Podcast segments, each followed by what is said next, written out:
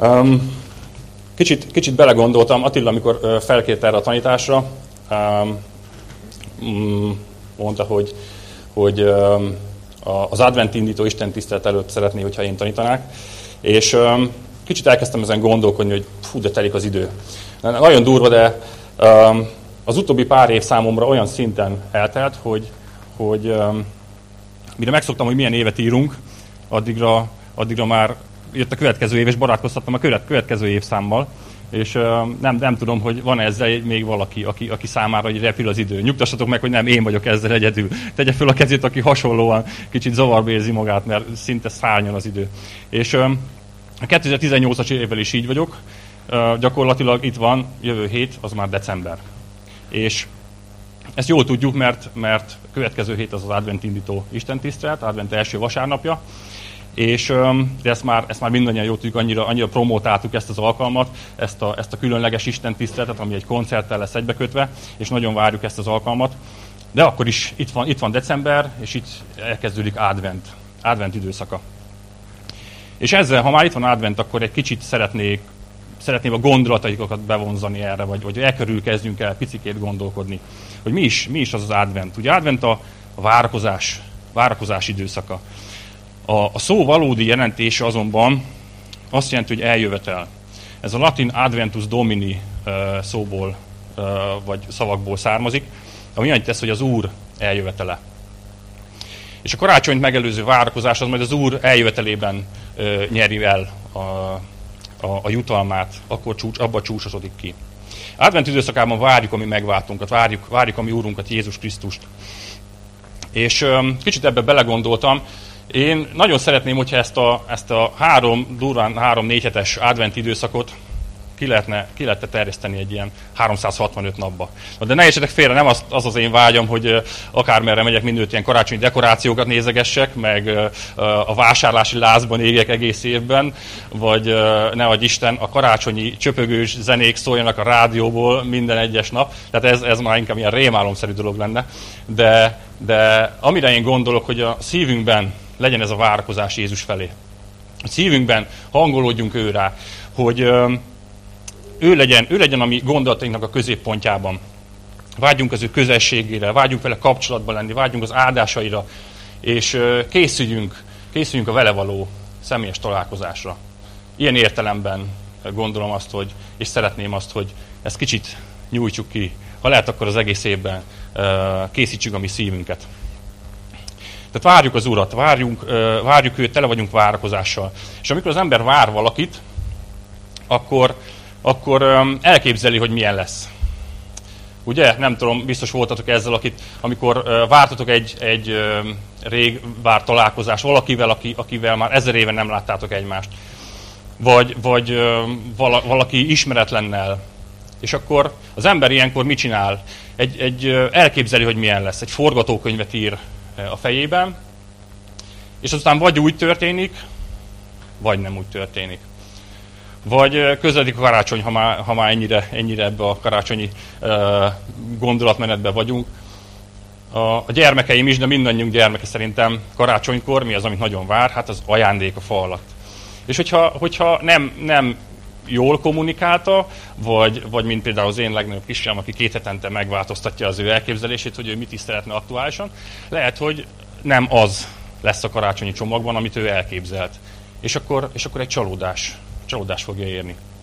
Vagy ha már a várakozás, szerintem a, a párválasztás, vagy a párválasztás előtti időszak is egy ilyen várakozás. Amikor elképzeljük, hogy milyen lesz, milyen lesz a párunk, felruházzuk bizonyos tulajdonságokkal, és miután megtörténik a, a megismerkedés, lehet hogy, lehet, hogy szembesülünk azzal, hogy hát, hogy nem is feltétlenül rendelkezik ő azokkal, a, azokkal az idilli tulajdonságokkal, amikkel én, amikkel én őt felruháztam.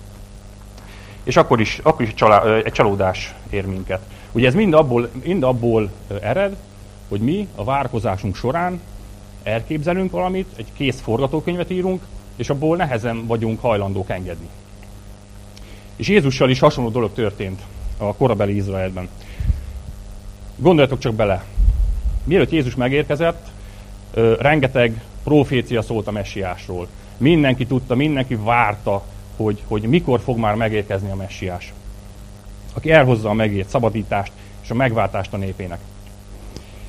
Csak az ő fejükben, az ő képzetükben, az ő forgatókönyvük szerint ez a, ez a szabadítás, ez a megváltás, az, az teljesen más jellegű dolog volt, mint amit Jézus akart. Ők egy, ők egy politikai, politikai hatalomátvételt, egy politikai szabadítást akartak, az akkori elnyomó, pogány, római birodalom elnyomása alól a szabadítást akartak. És, és, és utána természetesen egy földi királyság megalakulását, de úgy, mint a zsidó népnek a, a, a felmagasztalását és föl, fölszabadítását. Tehát ők ezt, ezt tervezték. És ez történt. Ugye ismerjük a történelmet, nem ez történt. És ennek egy csalódás, csalódás lett a vége. A zsidók annyira ragaszkodtak az ő elképzelésükhöz, hogy ők nem voltak hajlandóak ö, belátni, ö, még azon elgondolkodni sem, hogy esetleg ők tévednek. És, és nem is voltak hajlandók elfogadni Jézust, mint messiást. És ellene fordultak, mert, mert mást vártak Jézustól. És olyan szomorú, hogy, hogy nagyon sokan bizony még, még mind a mai napig közülük várják, várják a messiás, aki pedig már több mint 2000 évvel ezelőtt eljött. És ahogy itt körülnézek a teremben, olyan sok különféle uh, arcot látok, de hogyha kicsit kiterjesztem ezt a kört, és körülnézek egész Kistarcsán, vagy körülnézek egész Pest megyében, akkor még több embert, még, még nagyobb szórás, még, még többféle embert látok. Látok fiatalokat és, és kevésbé fiatalokat, fiúkat és lányokat, férfiakat, nőket. Mindannyian egy külön, külön egyedise, egyediségek vagytok, külön személyiségek vagytok, külön élethelyzet, külön szituációk, egyedi szituációk. És biztos vagyok benne, hogy mindannyiunknak vannak, vannak félelmeink, vannak, vannak várakozásaink, vannak vágyaink, vannak elvárásaink Jézus felé. És te mit válaszolnál, hogyha feltenném ezt a kérdést? Te mit vársz most Jézustól? Te mit vársz Jézustól? Ezt a címet is adtam ennek a tanításnak, hogy mit vársz Jézustól? Azt várod tőle, hogy, hogy hozzon ki a nehéz helyzetből, amiben most éppen vagy, vagy azt várod tőle, hogy gyógyítson meg a betegségből, vagy azt várod tőle, hogy hozza helyre a házasságodat, mert abban most nem mennek rendben a dolgok, vagy hozza helyre a, a gyerekeiddel a kapcsolatodat, vagy, vagy gyászolsz, és, és azt várod tőle, hogy, hogy megvigasztaljon, vagy a miértekre megadja a választ. Vagy azt várod tőle, hogy adjon tanácsot, hogy éld az életedet, mutassa meg, hogy hogy, hogy éljél, hogy eljuss a mennybe. Vagy azt várod tőle, hogy tegye meg, amit te jogosnak ítélsz. Nagyon, nagyon sok különféle ö, elvárásunk lehet Jézus felé. És azt látom, hogy, hogy az embereket nagy várakozást tölti el. Ki ezt, ki azt, de mindenki, mindenki vár valamit, amit ő az élete problémáinak megoldását reméli. És az a helyzet, hogy sokszor ami, ami kéréseink, ami elvárásaink, azok nem mindig azonosak Jézusnak a, a szándékával, az ő akaratával, és félreértjük őt. De Jézus azonban sokkal jobban tudja, hogy nekünk mire van szükségünk. Sokkal jobban tudja, hogy nekünk mi az, ami, ami megoldja a mi életünknek a problémáját. Ő sokkal többet és sokkal jobbat akar adni. És ezzel kapcsolatban, közben készültem fel erre a tanításra, um, Jézus egy, egy igét helyezett a szívemre. És ezt most nem csak úgy mondom, hogy a nagy szavak, de tényleg éreztem, hogy, hogy az Úr egy adott ige szakaszból akar a mai napon üzenetet átadni nektek. Úgyhogy ezt, ezt ö, fogadjuk így, és akinél van Biblia, a nyissátok ki a Lukács evangéliumánál, és a Lukács evangélium 4. fejezet 16-tól 21-es versekig fogjuk olvasni. Ez így szól. Ezután Názáretbe ment, abba a városba, ahol felnevelkedett. Szombaton szokása szerint elment a zsinagógába. Amikor felállt, hogy az írásokból felolvasson, Ézsaiás a könyvét adták a kezébe. Most egy picit megállok, jó? Csak hogy el tudjuk helyezni ezt a, ezt a, ezt a történést, ezt a történetet a, a, a, a folyamatában.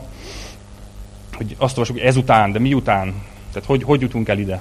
Ugye Jézus körülbelül 30 éves volt, amikor elkezdte, elkezdte a nyilvános szolgálatát. És ezt azzal kezdte, hogy elment a Jordánhoz, a Jordán folyóhoz, és itt bemerítő János bemerítette.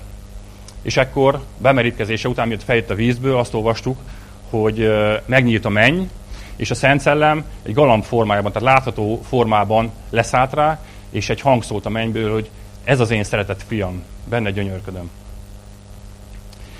Um, majd, majd utána a történet úgy folytatódik, hogy Jézus ezután Szent Szellemmel beteljesedve a Jordán folyótól visszajött, és a lélek az elküldte a pusztába.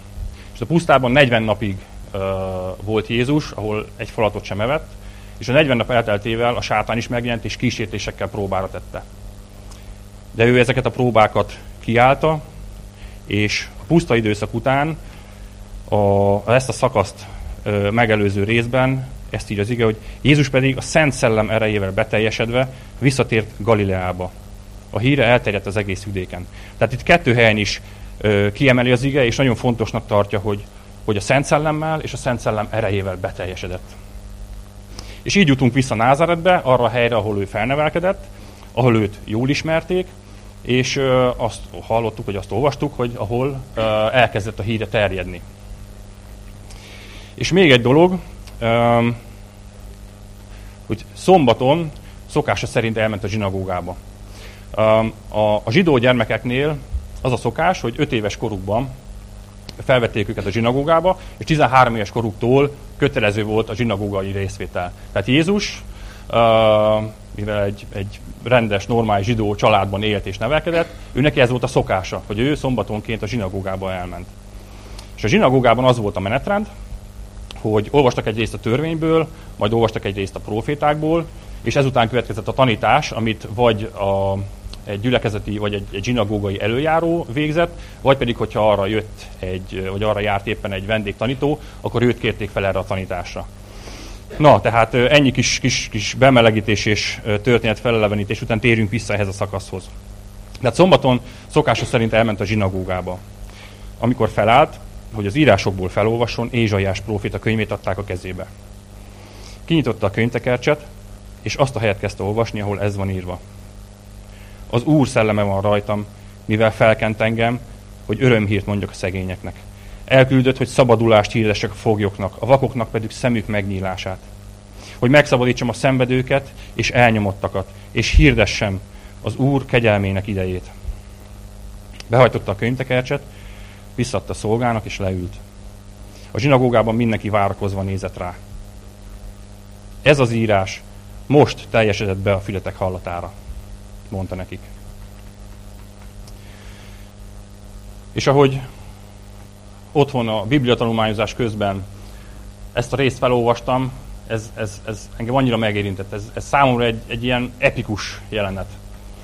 Hogy gondoljatok csak bele, hogy Ézsaiás, Ézsaiás 700 évvel ez, Jézus előtti proféciája teljesedett itt be. És az írásokban egyébként több mint 300 a messiásra utaló profécia van, és mind be is teljesedett de ez, ez számomra egy, egy ilyen különleges beteljesedés, egy különleges profécia. Ha úgy tetszik, akkor egy ilyen kettő az egyben, ilyen túin van profécia. Mindjárt elmondom nektek, hogy miért. Egyrészt azért, ahogy említettem, a, a zsinagógában a szertartásnak kötött részei voltak. Tehát felolvastak a, a törvényből, felolvastak a profétákból. Valamint a, a felolvasott, tehát a könyv tekercsekből mindig egy adott szakaszt olvastak fel, és folytatólagosan, a következő alkalommal egy, egy következő szakasz. Tehát meg volt ennek is, a, ennek is a rendje. Tehát itt azt lássuk meg, hogy Jézus, amikor bement a zsinagógába, és, és kihívták, hogy olvasson fel az írásból, akkor nem az történt, hogy elkezdte, elkezdte bújni a tekercset, hogy fú, hogy melyiket olvassam fő, valami, valami ütőset akarok nekik mondani, hanem ezt a könyvet adták a kezébe, és ezt a, könyv, ezt a szakaszt nyitották ki neki, és ő ezt olvasta fel. Neki ezt kellett felolvasnia. Valamint, hogyha ezt megfigyelitek, hogy a szöveg az egyes szám első személyben íródott. Tehát, és tudjuk, hogy Ézsajás itt nyilván nem magára gondolt, hanem, hanem a lélek vezetésével profétálta ezt, és ez már pedig azért, ez azért lett így megprofétálva, azért lett így megírva, mert Jézus tudta, hogy ezt ő ekkor fel fogja olvasni.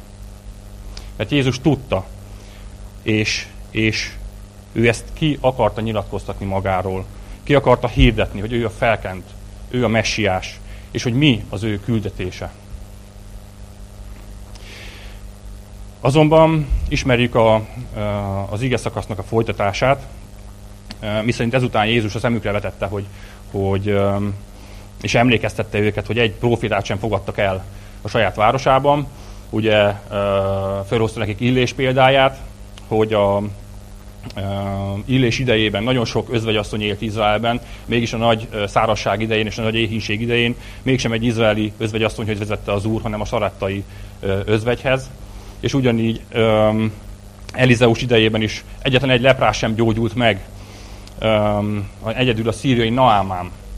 És miután ezeket a szemükre vetette, ezeket így felhánytorgatta nekik, ezzel olyan szinten felháborodtak, hogy, hogy kiűzték a zsinagógából, kiűzték még a városból is, sőt a, a, a városszéli uh, domb szélére, ahol ilyen sziklás szakadék volt, és le akarták lökni, meg akarták ölni. Olyan szinten felháborodtak. És miért? Tesszük fel a kérdést. Miért? Azért, mert a názáreti lakosoknak volt egy elvárása Jézus felé. És ez az elvárás, ez nem egyezett Jézus valódi személyével, az ő, az ő akaratával, az ő tervével.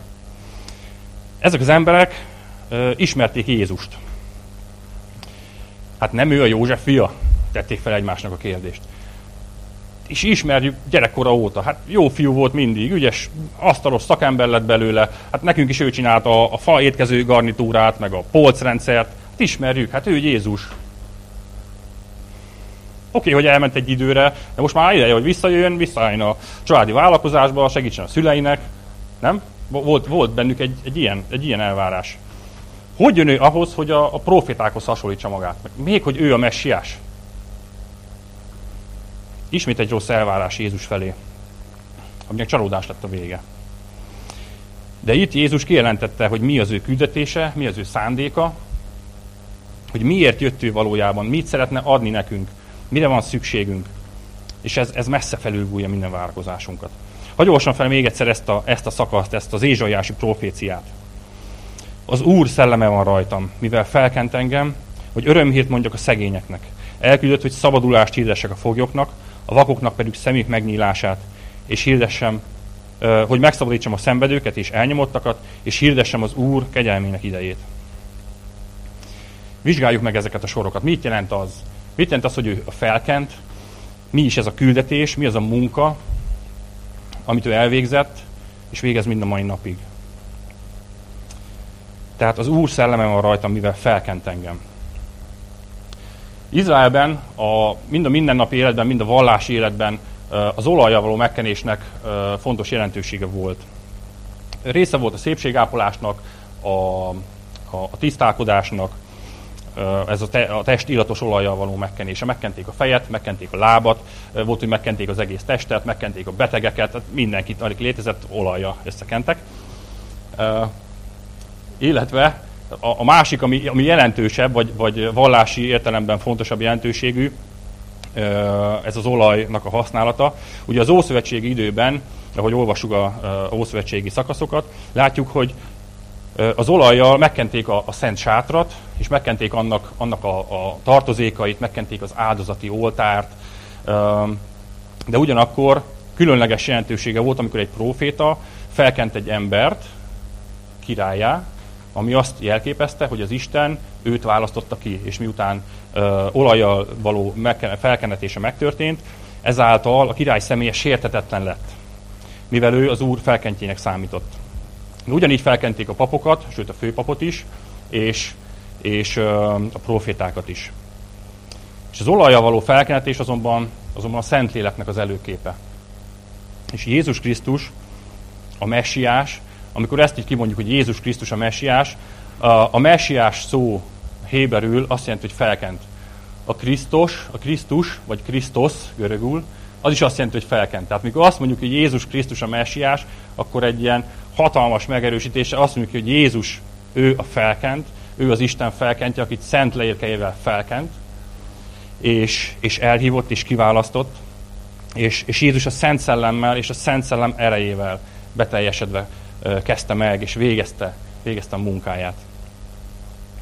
Tehát ezt jelenti, hogy ő, ezt jelenti, hogy ő felkent. Hogy olvassuk tovább, hogy örömírt mondjak a szegényeknek. Az örömhír Gyakorlatilag az evangéliumnak is ez a jelentése, hogy örömhír. És, és mi, mi is ez az örömhír? Kicsit szedjük össze röviden. Ez az örömhír azt jelenti, hogy a Teremtő Isten, aki, aki téged is, téged is, titeket is, engem is, mindannyiunkat megteremtett ezen a földön, Ő szeret. Ő szeret téged, és kapcsolatban akar élni veled. Ő ismeri, ismeri minden bűnödet, minden hibádat, minden problémádat, minden szennyet, minden koszt, minden, minden olyan dolgot, ami elválaszt tőle. De ő elkészítette az útját, hogy, hogy hozzá visszataláljunk. Úgy, ahogy vagyunk. Tökéletlenül, piszkosan, rongyosan. És, és ez az út, ez az út Jézus Krisztus. Gyakorlatilag ezt jelenti az örömhír, ezt jelenti az evangélium, mikor megjelent, megjelent az út, megjelent az a személy, aki által visszatalálhatunk a mi atyánkhoz. Ez az örömhír. De Jézus azonban nem csak örömhírt hoz, de örömöt is. Jézus személyének egy központi és fontos tulajdonsága, hogy, hogy örömmel, örömmel van tele. Ő tel is tele volt örömmel. És azt szerette volna, hogy mi is, mi bennünk is ugyanez az öröm legyen meg. Ahogy ezt a János 15-11-ben olvassuk. Ugyanaz az öröm töltsön be titeket is, mint engem, és örömötöknek ne legyen semmi híja. Vagy Jézus, hogyha visszagondolunk a főpap imájára, a János 17. részében. Ugye az utolsó estén, amit itt uh, keresztre feszítése előtt imádkozott az atyához, ebben is kiemelte. Fel is olvasom nektek. Atyám, most hozzád jövök, de amíg még ezen a világon vagyok, imádkozom azokért, hogy akik hozzám tartoznak, hogy az örömöm egészen betöltse őket. És nagyon szeretném, ha megértenénk, hogy mi is, mi is ez az öröm, miből fakad. Először is azt lássuk meg, hogy ez az öröm, az örömnek az ellentéte az nem, nem a szomorúság. Ugye, amikor a fejünkben öröm, ellentéte, amikor nem vagyunk szomorúk, akkor, akkor az öröm, ugye? Ezt gondoljuk így a fejünkben. De nem, lássuk meg, hogy az öröm ellentéte az nem a szomorúság, mert ezt a, a Péter első levelében, ugye ezt írta a gyülekezeteknek, ezért nagy öröm tölt el benneteket, annak ellenére, hogy most még egy kis ideig különböző megpróbáltatások szomorúságot okoznak nektek. Hoppá, tehát az öröm és a szomorúság az baromi jó, elfér egymás mellett. Tehát ők nem, az egymásnak az ellentétei. Nézzük meg akkor mi. Uh, ugye mi is terve, uh, terve lehetünk örömmel, Jézus is uh, terve volt örömmel, de ugye ő is látjuk róla, hogy és olvastuk róla, hogy ő is volt szomorú. Tehát az öröm és a szomorúság az megfér egymás mellett. Az örömnek a valódi ellentéte és ellensége az a bűn. Isten saját magához hasonlóvá teremtette az embert. A saját kezével formálta meg, és a saját életet adó lelkével lehet bele életet. Ő egy, egy vele való, szoros, élő, szeretett közösségre alkotott meg minket. De a bűn miatt elszakadtunk tőle. Elvesztettük a, ezt a valódi identitásunkat. Elvesztettük, elvesztettük a, a célt. Célt lettünk. Elvesztettük az életünk valódi értelmét. És, és önmagunknak kezdtünk el érni. Önmagunk körül kezdtünk el forogni. Pedig mi arra lettünk teremtve, hogy az Istenre nézzünk, és ő neki éljünk. És ez megszűnt, és önmagunknak kezdtünk el élni. És ez a bűnnek a, az origója, ez a bűnnek a, az eredete. És ebből fakad minden egyéb ilyen klasszikus bűnnek mondott dolog, mint a, a, a gyilkosság, a hazugság, a lopás, a, a paráznaság, a gyűlölet. Minden ebből fakad. És ebből a céltalan, önös, Istentől elszakított életből mentett meg minket Jézus. Azzal, hogy, hogy helyreállította a mi kapcsolatunkat a mi mennyei atyánkkal visszaadta mi valódi identitásunkat, az életünk eredeti értelmét. Ez a mi életünk, hogy ez a mi életünk valódi értelme, hogy ő, ő érte éljünk, ő vele. Hogy többé ne önmagunkért és önmagunknak éljünk, mert az a pusztulásba vezet, hanem éljünk Istennek, amire valóban teremtve lettünk. Ezt szeretném egy um, ige szakasszal alátámasztani a 2 Korintus 5.15-ből. Jézus azért halt meg mindenkiért, hogy akik élnek, többé ne önmagunknak, önmaguknak éljenek. Igen, ő meghalt és feltámadt, hogy az emberek érte éljenek. És ez ad valódi belső örömöt. Hogy Jézus magára vette, ezáltal elvette és megszabadított minket a bűneinktől. Hogy megismerhetjük a mi mennyei atyánkat, és, és helyreállhatunk a mi, a mi valódi identitásunkban. És ezt még egy pár lehet, hogy el fogom ma nektek mondani, mert szeretném, hogyha ebbe, ebbe tényleg így meggyökereznénk, és ezt fölfognánk, és megerősödnénk ebben. Abban, hogy mi Isten fiai és leányai vagyunk. És ő biztosít minket a szeretetéről, és arról, hogy, hogy velünk nem csak itt a Földön egy néhány éves vagy évtizedes kapcsolatot akar, hanem egy örökkévaló életet, és hogy nekünk a helyünket elkészített a mennybe, és vár minket haza. És, és ezt az örömöt adja Jézus, és ezt az örömöt nem tudja tőlünk elvenni senki. Ezt az örömöt nem tudja befolyásolni semmilyen földi körülmény, semmilyen élethelyzet, semmilyen szomorúság vagy megpróbáltatás. Ez ad egy valódi belső örömöt. És Jézus erről az örömről beszélt. És hogy olvasom föl nektek azt a szakaszt, amiből az előbb uh, idéztem a Péter első leveléből, első rész 3-tól 6-os verseket. Áldott legyen az Isten, Urunknak, a Jézus Krisztusnak atya, aki nagy irgalmából újjászült bennünket Jézus Krisztusnak a halálból való feltámasztása által. Így lett új életünk. Ez pedig élő reménységet jelent a számunkra. Most tehát reménységgel várjuk, hogy megkaphassuk örökségünket, amelyet semmi sem tehet tönkre, amely soha meg nem fakul, és sohasem veszít az értékéből, mert a mennyben őrzik a számunkra. Mindez a tiétek. Ezért nagy öröm tölt el benneteket. Annak ellenére, hogy most még egy kis ideig különböző megpróbáltatások szomorúságot okoznak nektek. Értitek? Tehát ez, ez az öröm, ez a valódi öröm, ez az a belső öröm, amit Jézus adni akar nekünk. És ez az, ez az öröm járta át Jézust, és azt akarja, hogy ez az öröm járjon át minket is. És ez az öröm így, így látszódjon rajtunk, hogy ez az öröm így kihasson a mi, a mi kapcsolatainkra, a mi, a mi családtagjainkra, a mi, a mi egész életünkre.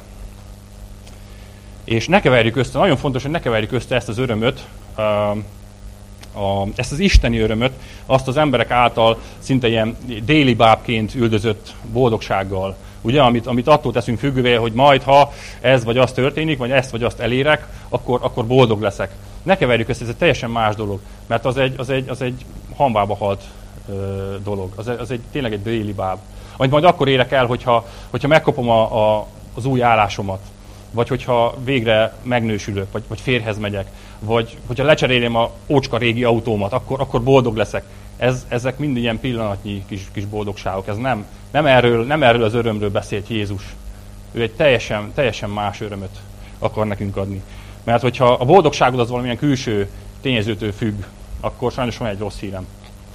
Uh, még ha el is éred ezt az hőn óhajtott dolgot, vagy vágyat, az sem hozzá neked azt az örömöt és boldogságot.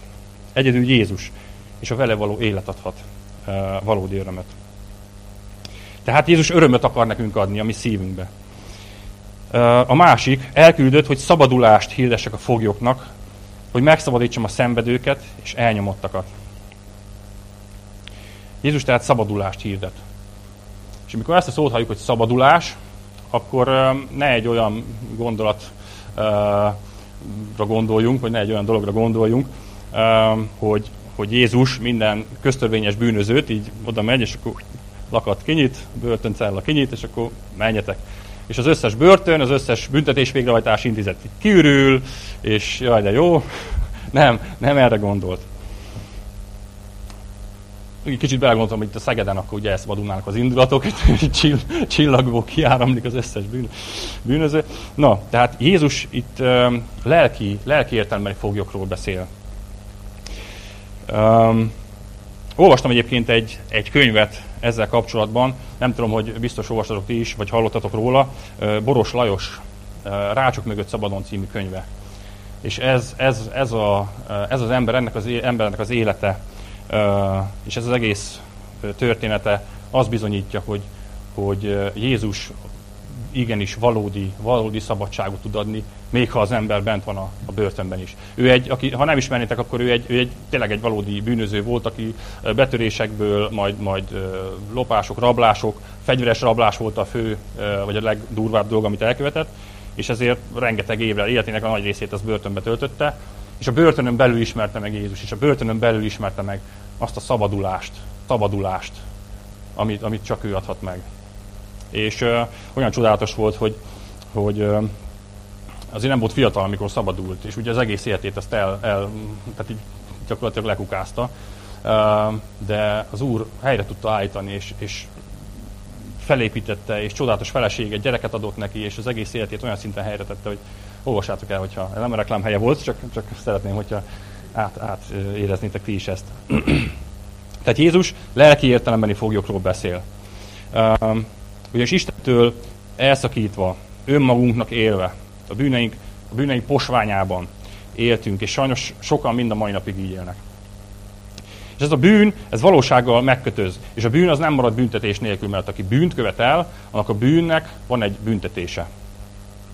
És ezt a bűnöst, ezt elítélik, ezt bebörtönzik, és hogyha most egy börtönt képzeltek el, akkor javaslom, hogy ne egy ilyen norvég mintájú, szuperhumánus luxusbörtönre gondoljatok, hanem, hanem egy a leg, legsivárabb, legfélelmetesebb, ijesztőbb helyre, amit, amit el tudtok képzelni. Ilyen, ilyen börtönben élnek azok, akik a bűnnek a fogjai. Valódi vasláncok között, a halálsoron. Mert Jézus nélkül, lehet, hogy durván hangzik, de Jézus nélkül az emberek lelkileg ilyen állapotban vannak. És ezt Jézus ezt meglátta. Meglátta, hogy a bűn az, az megkötöz, bebörtönöz, megnyomorít minket. És az ördög az ráadásul nagyon aljas, mert ő, ő, ő szeret, szeret még megkínozni is, szereti benned megforgatni a kést. Biztos éreztetek már is ilyen kínzó gondolatokat, hogy látod, mit tettél? Látod már megint, mit tettél? Látod, milyen rossz ember vagy? Meg is érdemled a büntetést. Olyan rossz vagy, hogy nem is kell lesz senkinek. De hogy legyen egy jó hírem. Istennek igenis kell lesz. És neki nincsen olyan, olyan bűnös, olyan mély állapot, amiért nem tudna, nem tudna lehajolni. Amilyen mélyre ő nem tudna lehajolni, érted? Nincs olyan bűn, amit ő ne tudna megbocsátani. És, és fontos, hogy Jézus nem, nem, nem azért jött, hogy a, a szabadulásról beszéljen. Ő nem azt mondja, hogy, hogy mm, ő nem egy, nem egy ilyen szabadulási akciótervet dolgozott ki, hogy tartsd be mindent pontról pontra, csináld ezt meg ezt, akkor utána ki tudsz szabadulni a börtönből, hozd helyre az életedet, na és akkor szeretni foglak, akkor már jöhetsz hozzám. Ő nem. Ő így szeret, ahogy vagy. Ő így és most akarja, hogy, hogy kiálts hozzá. Ő meg tud és meg akar szabadítani. Sőt, csak ő tud megszabadítani. És euh, még egy biztatás, hogy, hogy ő nem fog semmit a szemedre vetni. Nem fogja felhánytolgatni ezeket a dolgokat. Ő örömes széttöri és letépi róla ezeket a láncokat, és felszabadít ebből a rabságból, és helyreállítja az életedet. És Jézus ezt a szabadítást végezte el. És, és hagyd mondjak még valamit, hogy ő nem csak a büntetéstől szabadít meg. Tehát ne érezzük úgy magunkat, mint egy, mint egy, egy köztörvényes bűnöző, egy, egy rablógyilkos, aki, aki amnestiát kap, és kiszabadul a börtönből, jaj, de jó, nem vagyok a börtönben. De azt az embert ugyanúgy kínozná a bűnvád, és, a, és marcangolná. És ez nem lenne teljes szabadulás. De Jézus azonban tökéletes szabadulást ad. Nem csak a bűntől, nem csak a büntetéstől, de magától a bűntől, a bűn hatalmától is meg tud minket szabadítani. És így többé nem uralkodhat rajtunk a bűn, az ördög többé nem vádolhat minket, és nem leszünk többé a bűn rabszolgái. Mert Jézus megszabadít minket a félelemtől, megszabadít minket a vádlástól, megszabadít minket a bűntudattól, és a, a megbocsátatlanságtól. Szabadulás. Jézus ezt a szabadulást hozta el.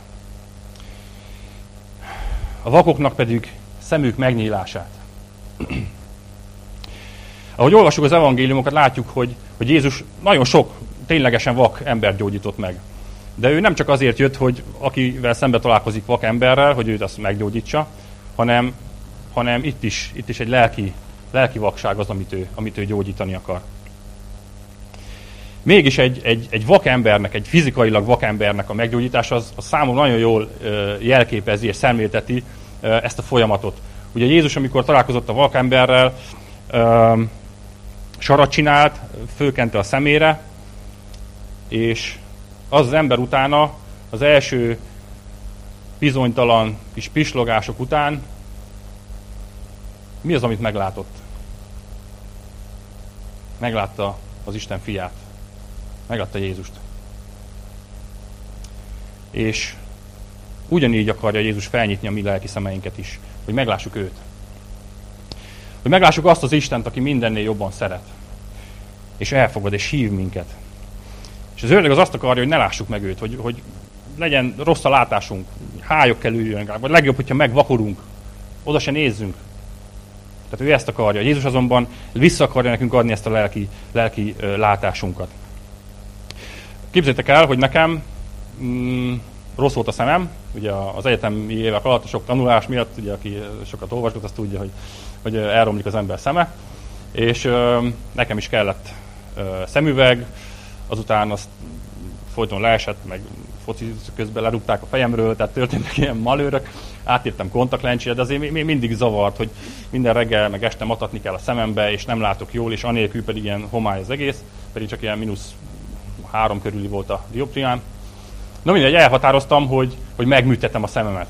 És ez meg is történt néhány évvel ezelőtt. Um, egyébként, aki félett tőle, féljen, tök jó, én azóta nagyon jól látok, mindenféle dolog nélkül. És hogyha kicsit egy ilyen kis biológia órát hagyta csak nektek, tehát a szemünk az hogy működik? Tehát van a szem, ilyen szép nagy, csak, hogy és az elején van a szaruhártya, amin át belép a fény a szemünkbe, majd a pupillán át, és a szemlencsén át, a szemünknek, tudjuk, ekkora a szemünk, tehát belép, és itt a végén van a látóhártya. Itt a, fej, a, a szemünk, szemgolyónknak a, a belső felén. És annak is van egy pontja, ez az úgynevezett sárga folt. És akkor lát az ember élesen, hogyha a szembe érkező fénysugaraknak a meccés pontja, az pont erre a, erre a sárga foltra esik. Hogyha ez előtt metszik egymást, vagy a, esetleg a képzeldi meccés az em mögött van, akkor rövid vagy távol látó az illető. Hogyha meg be se jut a fény, hát akkor meg vak vagy. Tehát akkor az... Tehát így, így működik a szem. És azon gondolkoztam, hogy ahogy a, ahogy a szemnek a működésében, tehát a szép szemünk, ebből a működésében ugye a meccés pontnak pont itt a sárga foltra kell esnie, hogy élesen lássunk. A mi lelki életünkben ennek a meccés pontnak, ennek a fókuszpontnak Jézusra kell esnie. És akkor, akkor látunk tisztán, akkor, akkor meglátjuk, meglátjuk a valóságot. Um, emlékezünk Pálra. Ugye Pál, aki, aki hiába olvasta és ismerte az írásokat, nagyon jó, szerintem nála kevesen ismerték jobban az írásokat. És amíg nem fókuszált Jézusra, addig nem látott. Tehát, hogyha azt gondoljátok, hogy Pál a Damaszkuszba, Damaszkuszi úton vakult meg, akkor tévedtek. Pál az vak volt. És Jézus adta neki visszalátását. Lelkileg vak volt. És öm, Jézusban vált láthatóvá Isten mindent elsőprő szeretete, az ő megváltó terve, amely már a világ teremtés előtt készen állt, és Jézusban be is teljesedett. Hagy olvassam fel a Róma, római levél 8. részéből két verset, 16-os és 17-es verseket. A Szent Szellem Isten fiaivá tesz bennünket, és az ő segítségével így kiálthatunk Istenhez. Abba. Ami azt jelenti, hogy édesapám. Maga a Szent Szellem a mi szellemünkkel együtt megerősíti, hogy Isten gyermekei vagyunk. Ha viszont gyermekek, akkor örökösök is. Valóban, mi Krisztussal együtt kapunk örökséget Istentől. Tehát Jézus arra vágyjuk, hogy felismerjük és, és meglássuk őt, mint megváltónkat, és általa rajta keresztül meglássuk az Istent akinek, akinél nincsen hatalmasabb, akinek a szavára előállt a világ mindenség. És ez a hatalmas teremtő Isten akar a te édes apukád lenni. Ő így szeret téged. És hogy megismerjük őt, és elfogadjuk ezt a, ezt a közeli, közeli kapcsolatot. Hogy lássuk meg, hogy mi valósággal Isten gyermekei vagyunk. És ő el akar minket halmozni a szeretetével, meg akar ajándékozni örök élettel. Lássuk meg, hogy kiváltságosok vagyunk. Csókosok vagyunk, hogyha így tetszik bármikor bemehetünk a mennyei atyánkhoz, aki a, aki a legesleg hatalmasabb és mindenható örökkévaló Isten. Ezt lássuk meg. És hogyha van látásunk, akkor, akkor kezdjük el használni. Hogyha Jézus visszaadta ezt a látásunkat, akkor kezdjük el valósággal használni. Szerintetek melyik az a vak, akit Jézus meggyógyított, de azért biztonság kedvéért megtartotta még a fehér botját, mert jó, jön az még, ugye? Ne, ezt dobjuk el, és használjuk a szemünket látásra. Lássuk meg a buktatókat, ne, ne menjünk nekik a falaknak, mint a vakok, ne essünk bele az akadályokba. Jézus látást adott, akkor lássuk meg, hogy mi, mi az akarata a mi életünkben. Hol akar használni, vegyük észre, hogy milyen feladatot bíz ránk, hogy hol van szükség ránk, és így tudunk igazán teljes, teljes életet élni. Olyan, olyan életet, amit ő szánt nekünk. Használjuk ezt a, ezt a lelki látásunkat. És az utolsó pont, amit Jézus kínál, az utolsó ö, olyan dolog, ami, ami, ami ő neki a küldetése, hogy hirdessem az Úr kegyelmének idejét. Ugye Jézus példázatokban sokat mesélt a kegyelemről. Ez egy központi téma volt az ő tanításainak, és természetesen erről sem csak prédikált, hanem ez volt az ő személye, ez volt az ő, az ő valója, egész élet erről szól. Sőt, mind a mai napig ez jellemzi őt, a kegyelem. És mi emberek nagyon nehezen fogadjuk el ezt, ezt a kegyelmet, nem tudjuk megérteni. A mi loginkánknak teljesen ellentmond a kegyelem. Hogy valamit, ami, ami, ami nagyon értékes, nagyon drága, és amit mi nem érdemlünk meg, azt csak úgy, csak úgy ingyen, ingyen nekünk adják. Ezt, ezt emberileg képtelenek vagyunk felfogni. Vannak marketinges szakemberek, egyébként tényleg a, a tapasztalata ezt mutatja, hogy hogyha valami termékre vagy szolgáltatásra túl nagy árengedményt adnak, túl nagy leárazás, túl nagy akció, akkor az emberek egyszerűen nem veszik meg. Nem veszik meg, mert attól félnek, hogy emögött valami átverés van. Itt biztos, hogy van valami apróbetűs dolog, van, meg kell venni még három másikat, hogyha ezt akarod. Szóval bennünk van ez a, ez a hátulról jövünk előre, tehát ez, ez a gondolkodás.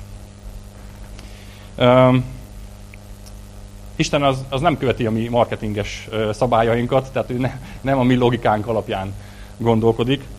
Az ő ingyenes kegyelemében nincsen átverés, nincsenek apró betűk. A kegyelem az isteni logikát követi, nem a miénket. Isten az a bőkezű király, akit a Máté 18-ban olvasunk. Biztos emlékeztek mindannyian, vagy akik nem, akkor most elmondom. Tehát a, a Máté 18-ban van egy bőkezű király, akinek van egy szolgája, és ez a szolga tízezer talentummal ö, tartozik neki. Tehát van egy hatalmas, egy bődületes nagy adóssága, tízezer talentum, csak hogy el tudjuk ezt képzelni, ez egy ilyen 300 ezer kilogramni vagy arany, de ha ezüst, akkor se olyan rossz az.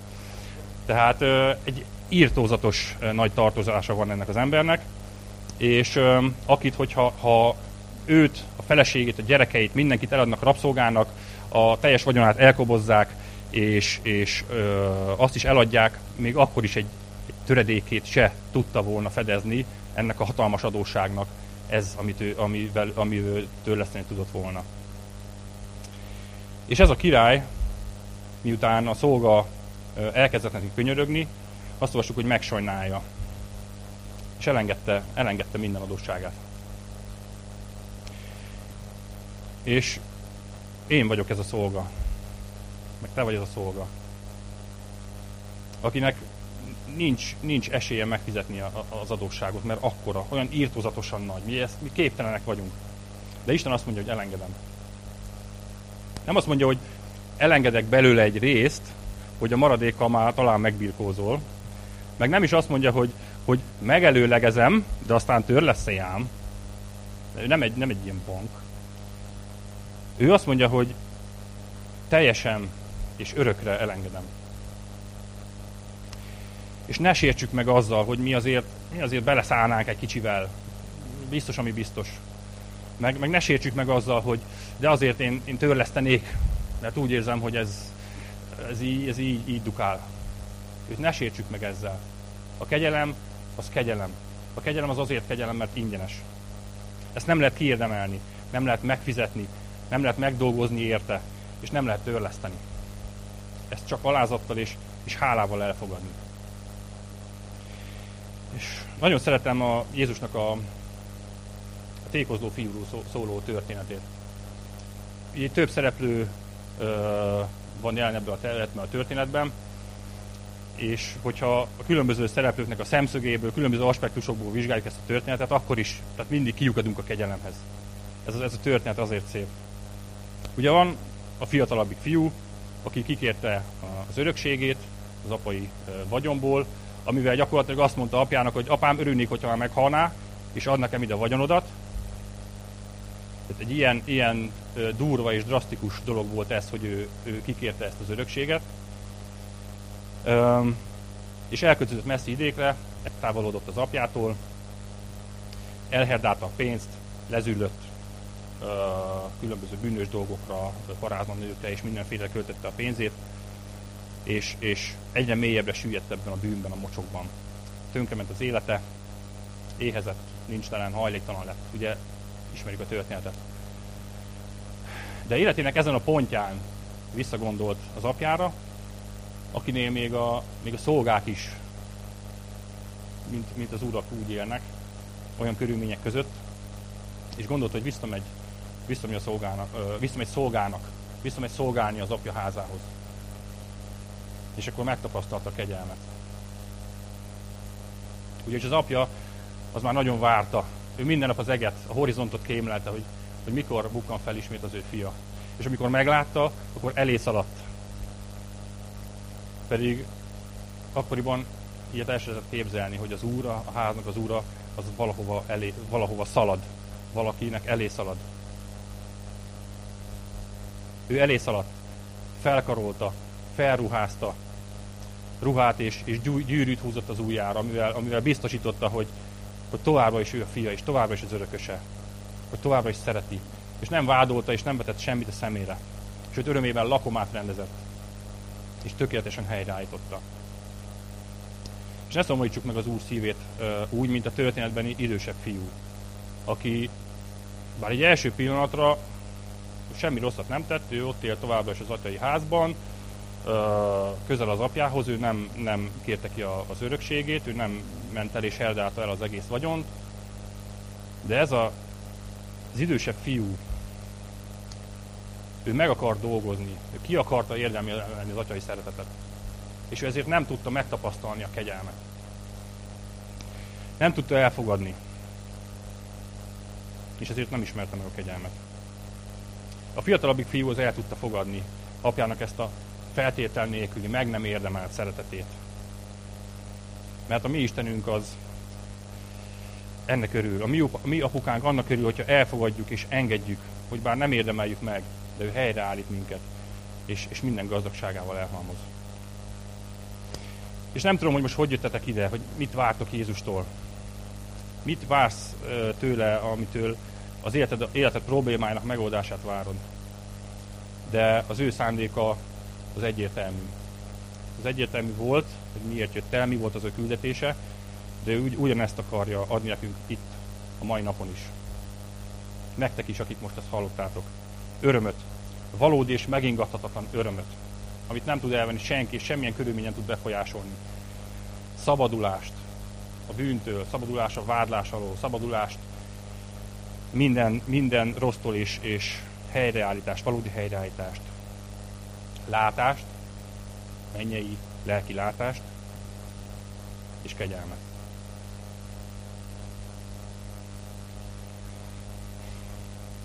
Imádkozunk.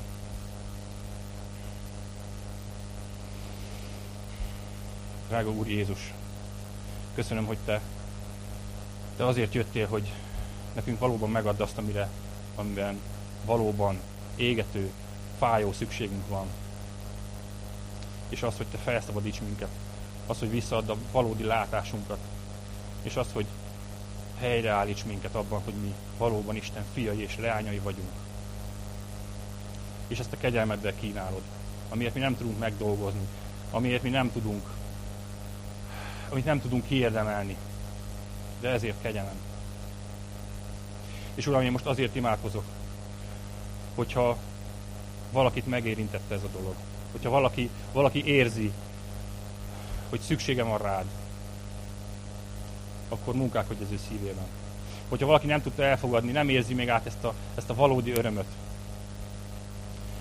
hogy, hogy te helyreállítod őt, hogy te, aki mindenható Isten vagy, valóban szeretsz és, és az apukája akarsz lenni, Uram, akkor ezt ismertes meg vele, ezt az érzést, ad neki ezt a valódi örömöt, örömöt a szívébe hogyha valaki még nem szabadult meg a bűnök alól, akkor jöjj és, és törd le róla a vasláncokat, Uram.